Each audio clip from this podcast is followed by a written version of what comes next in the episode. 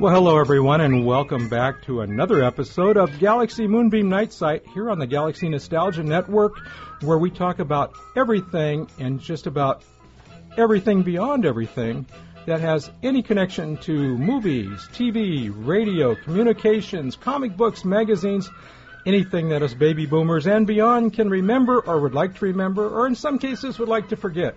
You know, we're here today, all four of us, for an exciting uh, half hour show. Uh, let me introduce ourselves around. I am Mike. I'm Smitty. I'm George. And I am Mike Z.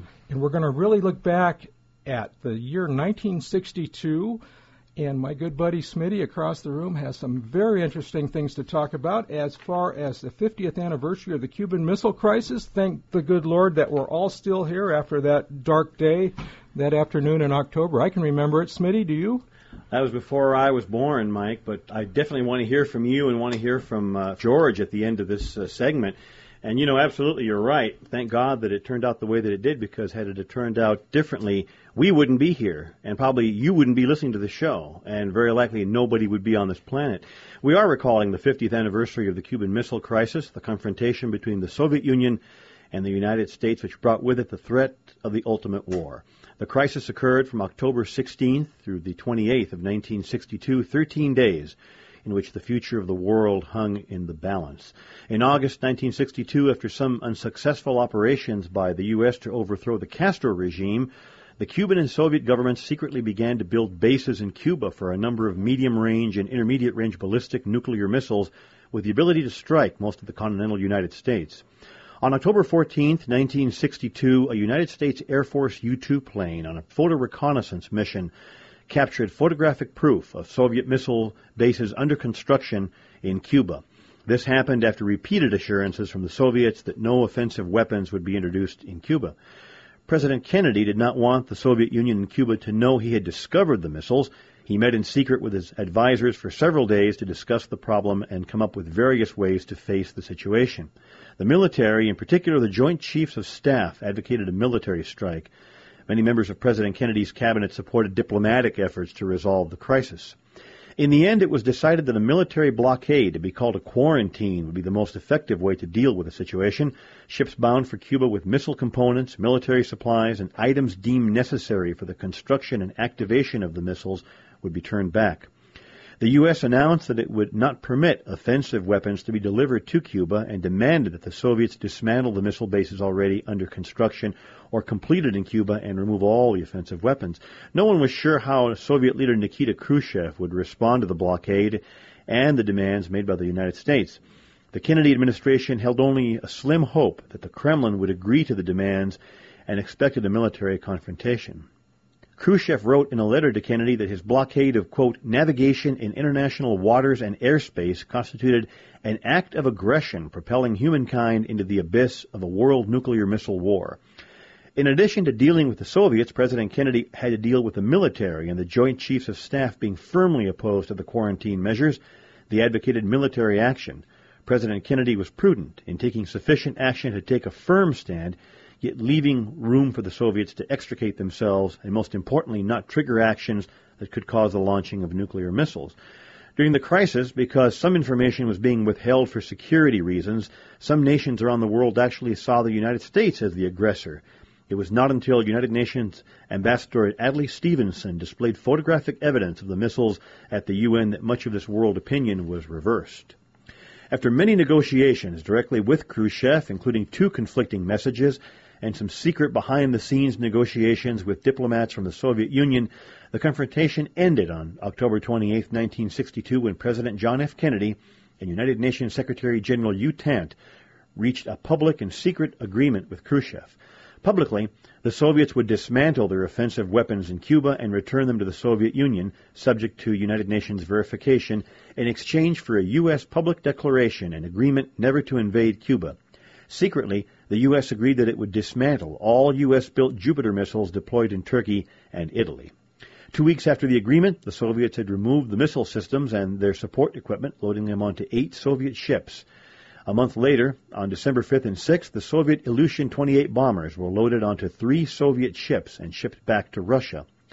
The blockade formally ended at 6:45 p.m. Eastern Time on November 20th, 1962. An additional outcome of the negotiations was the creation of the Moscow-Washington hotline, a direct communication link between Washington D.C. and Moscow. The failure of the Soviets to maintain their missiles in Cuba and essentially a public backing down of the Soviet Union was embarrassing for them. This event was the first step in a sequence that would remove Khrushchev from power. This also caused a cooling in the warm relations between Castro and Khrushchev. Castro, and his radical way of thinking, had urged Khrushchev to attack the United States because Castro believed the United States was on the verge of attempting to invade Cuba once again. Khrushchev immediately turned down his ally, pointing out what the consequences of such an attack would bring. The Cuban Missile Crisis is regarded as probably the time period in which the Cold War came closer to turning into a nuclear conflict or possibly World War III. It is estimated that 100 million Americans and over 100 million Russians would have perished in the cataclysm. The crisis served as the first documented instance of the threat of mutual assured destruction being discussed as the determining factor in a major international arms agreement.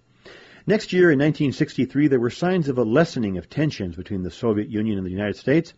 In his commencement address at American University, President Kennedy urged Americans to re-examine Cold War stereotypes and myths and called for a strategy of peace that would make the world safe for diversity.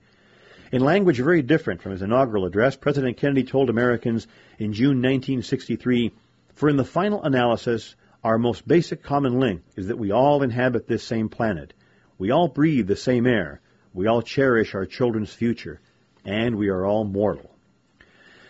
This has just been the briefest of outlines on the Cuban Missile Crisis. We could be here for days on end talking about this event, but we did want to mention it, seeing as this is the 50th anniversary of that event. There's much material online and many books and articles written about the crisis.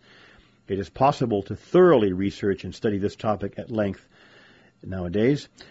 A while back on Galaxy Moonbeam Night George had talked about some of the Cold War movies of the past, and in uh, the documentary area of these movies, he mentioned the docudrama The Missiles of October. This is a fantastic, well done dramatization of those 13 days. It was recorded in 1974 and stars William Devane as President Kennedy and Howard Da Silva as Nikita Khrushchev. If you ever have the opportunity to see it, I certainly hope that, that you do. I urge you to watch it. It is available on home video and originally was made for television. As such, it is not shot on film, but recorded on videotape. It has a very crisp, live television look to it, and the acting and portrayal of the events is first rate. In my lifetime, I've easily seen this 30 or more times. I never get tired of watching it. You know, the Cuban Missile Crisis happened the year before I was born. Mike Z, you were just a few years old, but Mike Bragg and George, do you have any recollection to this event as as children? Did you sense anything wrong or out of the ordinary? Was there something in the air that you picked up on way back at the early age? Any any recollections? Well, I most definitely have a recollection of that period. My father was working full time in the aerospace industry at the time, and he was also a graduate student at the University of Southern California. And what I remember, and my mom was stay at home mom at the time, what I recall was that in the evenings uh, there was this hushed silence as we were watching the television st- uh, shows at that time and also listening to the all news station in Los Angeles. And there usually was a very uh, upbeat atmosphere in our home, but what I noticed was a hushed silence. There was a seriousness. And I also recall that my mother was putting aside bottled water, uh, several bottled, and also uh, putting aside uh, food that could be consumed at a later time without having to rely on any of the appliances. So there was obviously a sense that a foreboding that something might happen, and so therefore, in the event of a national emergency, one had to be prepared with necessary food and water for the days that might follow if such a conflict occurred. Yeah, George, I remember that time quite well, uh, probably as well as I could remember it. I know it was a time where there was fear, but I was too young to understand the nature of the fear. I remember seeing President Kennedy on the television, and I remember, as you say, on the All News, which in our town was KNX. Uh, there were bulletins constantly coming th- from Washington D.C. and a New steady York, stream. a steady stream, yes. over and over and over and over again. And my mom, interesting enough, you mentioned your mom putting things away. My mom, I remember uh, putting canned goods into bags and putting them into. They some news station, I think it was KTLA, they were saying if it does happen, here's what you want to do to keep the food from being radiated. They didn't dare go into the arena of uh, most of us ourselves will be radiated and you won't need the food. But uh, I guess because of the, the atmosphere of just confusion and terror, uh, I think the government did a splendid job, especially President Kennedy, of getting out and actually including the citizens of the country into the crisis. I don't think that's done nowadays. Somehow I, I'm a little dubious in what I get from the news media when things happen, as evidenced by a lot of the recent headlines I won't mention as far as foreign policy. But it seemed like the government will let us know things when they find things out. And I remember that. And I think I don't remember it from the time because I was too young, but I remember it over watching the newsreels and, and the military channel and a lot of the documentaries of the time when I, as I grew older. And having probably one of the best historians around, my partner here, Smitty, with the show here at Galaxy, Smitty finding some of the resources that he's able to locate and find and, and some of the uh, the blood chilling facts that we didn't know at the time, and probably the American people didn't know for 25, 30 years later how very, very close we came. I understand in reading some of the retrospectives, even last week, Smitty, that we were hours away from the buttons being pushed. Hours, not days, or it wasn't bluster and it wasn't blowing smoke at each other. We were we were simply literally hours away. Absolutely. From Armageddon. Absolutely. And I read I didn't cover it in my piece, but I will share it with you now. I read that the closest, I believe, the closest that we actually came, there was a, a submarine that was operating in the um, in the Caribbean that had nuclear-tipped missiles, and an American Navy ship dropped depth charges, and they had a, uh, and you can help me on this, George. They had a um, orders that if depth charges were dropped, the I believe the the three commanders on board had to agree that they would launch the missiles. Two of them wanted to launch. One of them was against it. Is that not uh, kind of how I you? I believe that yeah. recollection is correct. But Yeah. what I remember about this incident was that it actually gave rise to a classic television science fiction episode uh, for the series seaQuest, which you remember in the early 1990s. And what they did is they took that incident and they had an episode where seaQuest went back in time. The ep- the show was set in the year 2010, as I recall. And what happened was they go back 50 years to the time of the Cuban Missile Crisis through a wormhole. And what happens is the event that you just described ended up being catastrophic. Oh, okay. And so they are having to basically reconcile the timeline. And in doing so, one of the young crew members forms a friendship with uh, a young American teenage girl. Uh, and what ends up happening is they're able to resolve the timeline. That event that you described ends up being resolved peacefully. And when he comes back 50 years and back for what him is the present, he finds that same young girl uh, living in a retirement community in Florida. So that's kind of a, a fun way to look at that. But yes, Exactly. uh, in, in, in all seriousness and candor, it was close. You know, there's another interesting bit of trivia about the Cuban Missile Crisis. Uh, Roger Chaffee, who you might remember was among the Apollo 1 astronauts that were killed in that fire, along with uh, Ed White and Gus Grissom. Chaffee, before he became an American astronaut, was a decorated combat veteran for his flyovers over Cuba during the missile crisis. So there were a lot of extraordinary people that were involved in this. And as you correctly noted, we were very, very close to actually being engaged in real combat. It's frightening how close it came, and I think that the United States was very blessed to have President Kennedy in command because he did approach the situation with a lot of prudence and a lot of calm, and uh, uh, was able to uh, circumvent the uh, the Joint Chiefs of Staff who were advocating a military, an immediate military strike. And I think also what has to be noted is that you also had an opponent on the other side of the table who was also somewhat reasonable. I mean, Mm-hmm. Khrush- Khrushchev also himself, in order for this to work, also had to be able to uh, you know to adapt as well. So you obviously had the right people at the right time, and Absolutely. so there we are. and that's why we're still here. Well, you know, another observation were, was President Kennedy's respect and, and his care for our friends around the world, other than just in our country. I know he was on with on the phone, and they were they had NATO involved, and they had the other countries. I know we had. Uh, it was a, a point of contention, wasn't it, George? Weren't there missiles in Turkey Yes, and there Greece? And that was a deal maker. That Yes, there were. Uh, it was. It became a, a, a very high stakes chess game, and we talk about what if and shoulda, coulda, woulda, but what course history took as a result of Kennedy and Khrushchev and the other powers in charge of the world, cooler heads prevailed. But there was a lot of people still upset around the world when we started pulling defense mechanisms out of their countries. I know I, I had relatives actually in Greece, but actually some in Turkey as well as in Albania who were quite concerned that the United States has had basically sold them out. You're taking our missile defenses down, and here will come the Russians now. Thanks a lot, but no thanks. So, as history unravels in the last 50 years, we see the course that the superpowers took as a result of this near Armageddon like event. And then, as they say, time marches on, and how that affected right up to and including the disassembling of the uh, Soviet Empire in the 80s because of Ronald Reagan. Uh, things that happened 60, 70, 80, 40 years ago have a direct impact on what are happening in the world this very day. Mm-hmm. So, what a history lesson. Okay. We're going to have a retro commercial here, and the retro commercial is on something that's very important to me clean clothes. Okay? We'll come right back. Don't go away. We will be right back here on the Galaxy Nostalgia Network, Galaxy Moonbeam Night Site, right here. When they start making comments like this Mommy, these pajamas don't feel right. They're kind of scratchy. Then it's time you made a change in your wash day product. You see, some products leave fibers feeling stiff and scratchy. But not Duz. Duz gets clothes dazzling clean, dazzling white. But Duz does more than just clean. Duz gives fabrics a softness no detergent can. A Duz wash is clean and soft.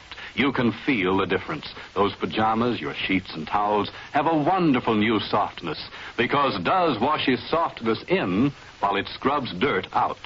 It's the soap in Duz that does it. Duz leaves your hands soft too. Of all leading wash day products, Duz gives hands the mildest possible care. No detergent can do all that. It's the soap in Duz that does it.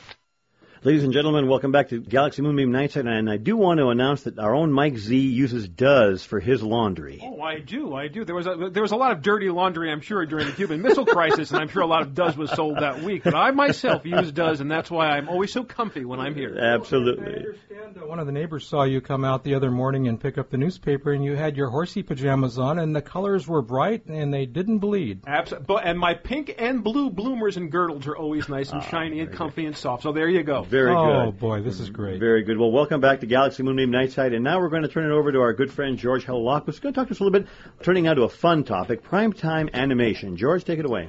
Thanks so much, Gilbert. Recently, The Simpsons aired their 500th episode, and The Simpsons, which started in 1988 as a cartoon short on The Tracey Ullman Show and was part of the TV advertisements for Butterfinger Candy Bar, became in 1989 a standalone show and it developed a multi generational following that has surpassed its predecessors in terms of brand name recognition. And now we find that primetime animation is a normal offering on uh, television programs. But it wasn't always so, and it's kind of interesting in this segment to look at the origins of that.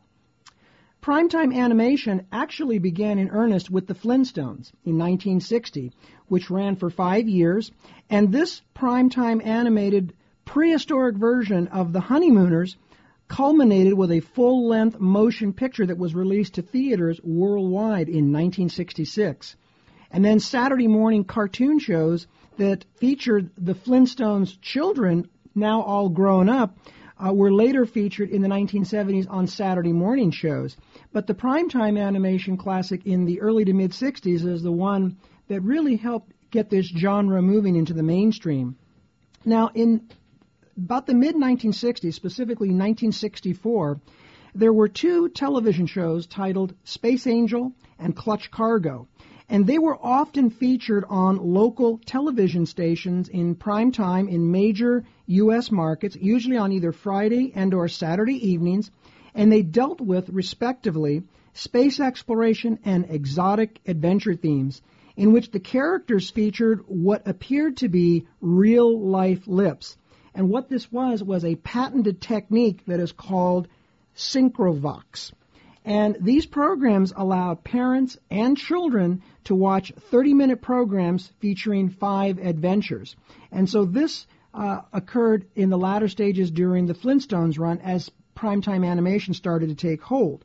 But the crown jewel in that same year, 1964, and still well regarded to this day, Jonny Quest.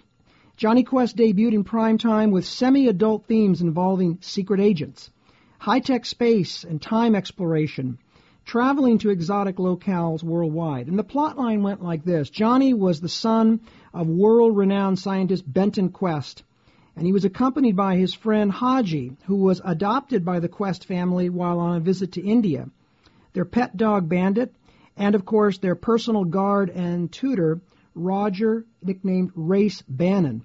An interesting trivia note here the character of Race Bannon was modeled after the famous adventure action film actor from the 1950s, Jeff Chandler. When you look at that original broadcast, you can see the striking resemblance. And with Race Bannon piloting their signature Dragonfly supersonic jet, which was essentially a small private version of the supersonic transport, which was on the drawing boards in those days, the Quest clan uh, allowed parents and youngsters alike to share weekly adventures in exciting, well crafted 30 minute segments. Now, these segments were so popular and were rerun so many times in later years that it actually gave rise to several TV movies that were made in the 1980s and then new episodes of Jonny Quest in the 1990s and 2000s. But it's the original Jonny Quest that uh, has captured the hearts and minds of generations of parents and their children. In the early 1970s, specifically 1972, there was a short lived primetime TV animation program titled Wait Till Your Father Gets Home, and it featured Tom Bosley in a pre Happy Days role that would prove to be eerily similar to the role he later played as father to teenage children coping with the changes of life. Of course, in Happy Days, it was taking place in the 1950s. And when we look at the decades of the 60s, the 70s, and the 80s, we also saw a whole slew of primetime animated features, usually at Christmas time, and those Christmas features remain perennial classics. The Charlie Brown Christmas, Rudolph the Red-Nosed Reindeer, Frosty the Snowman, How the Grinch Stole Christmas, The Little Drummer Boy, and so on. All of these features included prominent or big name actors that were doing the voiceovers, and it included such famous stars as Jimmy Durante, Boris Karloff, Burl Ives, and Greer Garson. The Charlie Brown Christmas, which has been uh, a featured uh, topic of discussion on several episodes of Galaxy Moonbeam Night Site, aired in 1965, and it was a landmark program for reasons that we discussed in our program last year that addressed its religious content. The Charlie Brown Christmas was so successful that it sparked a series of annual seasonal primetime specials featuring Charlie Brown and his friends playing baseball in the classic episode titled Charlie Brown All Stars, and then celebrating Halloween with their dog Snoopy playing a World War II pilot fighting the Red Baron. This was, of course, the famous It's the Great Pumpkin Charlie Brown. And this finally led to several full length motion picture animated features that was released to theaters during the 1970s. And the fact that it was able to be released worldwide owed its success to being well received in prime time slots on major networks. Now, as we look at the origins of primetime animation, we see the common themes of all of these programs, from the Flintstones to the Simpsons, with Jonny Quest and all of the other programs that I mentioned in between. There are three common themes.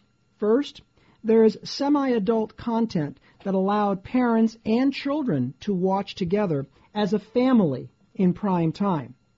The second common theme is that it featured exciting story content that prompted similar interest and curiosity by all and or family type situations so that everyone of all ages could relate to that. And finally, we saw very strong positive content. And yes, even with The Simpsons, in which there were life lessons to be learned for both adults and kids. In fact, I want to mention to you that when I was donating blood many, many years ago, uh, it was uh, revealed to me that there was an episode featuring Bart Simpson in which he donated blood, and the Simpsons received a major award uh, for raising public awareness about the importance of donation of blood. So it's kind of interesting to see how far we've come in the last 50 years. Uh, the idea of cartoons becoming primetime fare, now it's regarded as somewhat commonplace with a lot of great shows that we see uh, scattered throughout the different networks. But it wasn't always that way, and it's kind of fun to look back to see how far we've come. What a great piece, George. And I was going to say that I remember when I was a little kid, you know, cartoons were, or animated television was pretty much relegated to Saturday mornings. And to have something come on in prime time, other than having it be uh, at Christmas uh, or in, in Halloween or Thanksgiving, and I'm referring to the Charlie Brown specials, was something really unique. Very much so.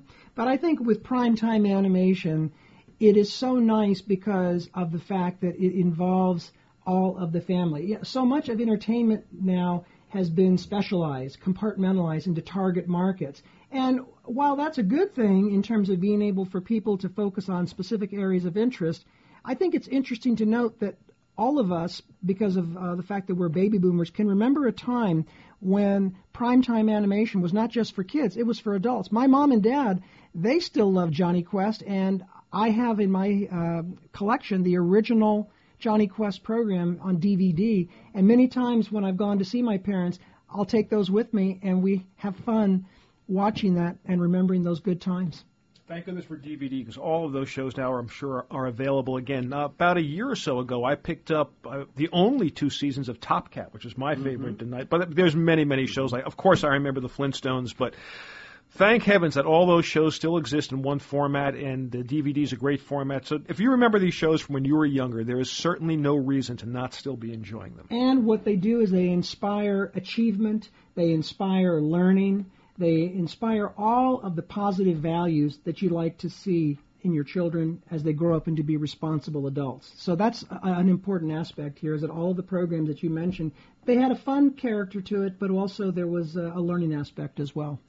I'm truly amazed at the evolution of the cartoon, the animated medium since the early days of well, long before television, but of course after radio, you would have the uh, the full-length animated uh, the movies, the Walt Disney's, the early 40s.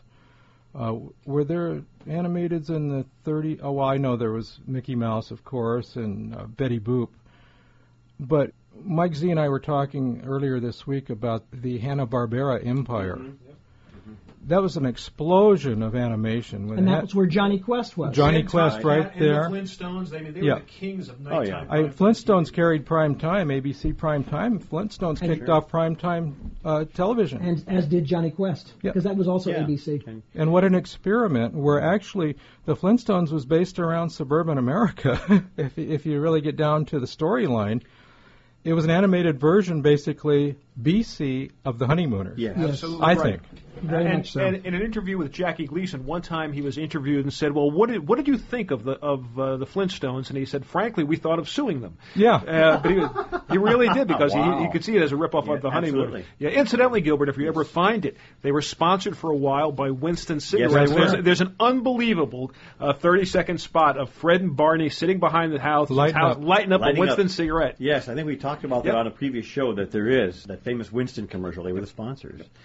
Well, what a great topic, George. Thanks for uh, bringing us up to speed on that. We could certainly go on with that for a long time, but unfortunately, we're running out of time, and so we're going to go ahead and close this program out. We do want to remind you, of course, that we would like to hear from you. If you have any memories of any of the things that we talk about, drop us an email. Our email address is galaxymoonbeamnightsite at gmail.com, galaxymoonbeamnightsite at gmail.com.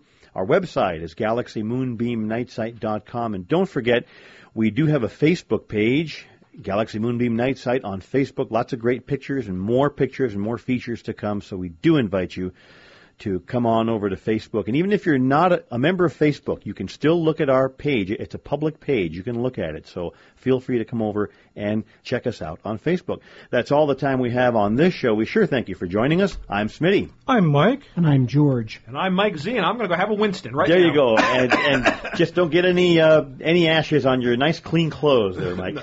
we'll, we'll see you later, folks. Take care.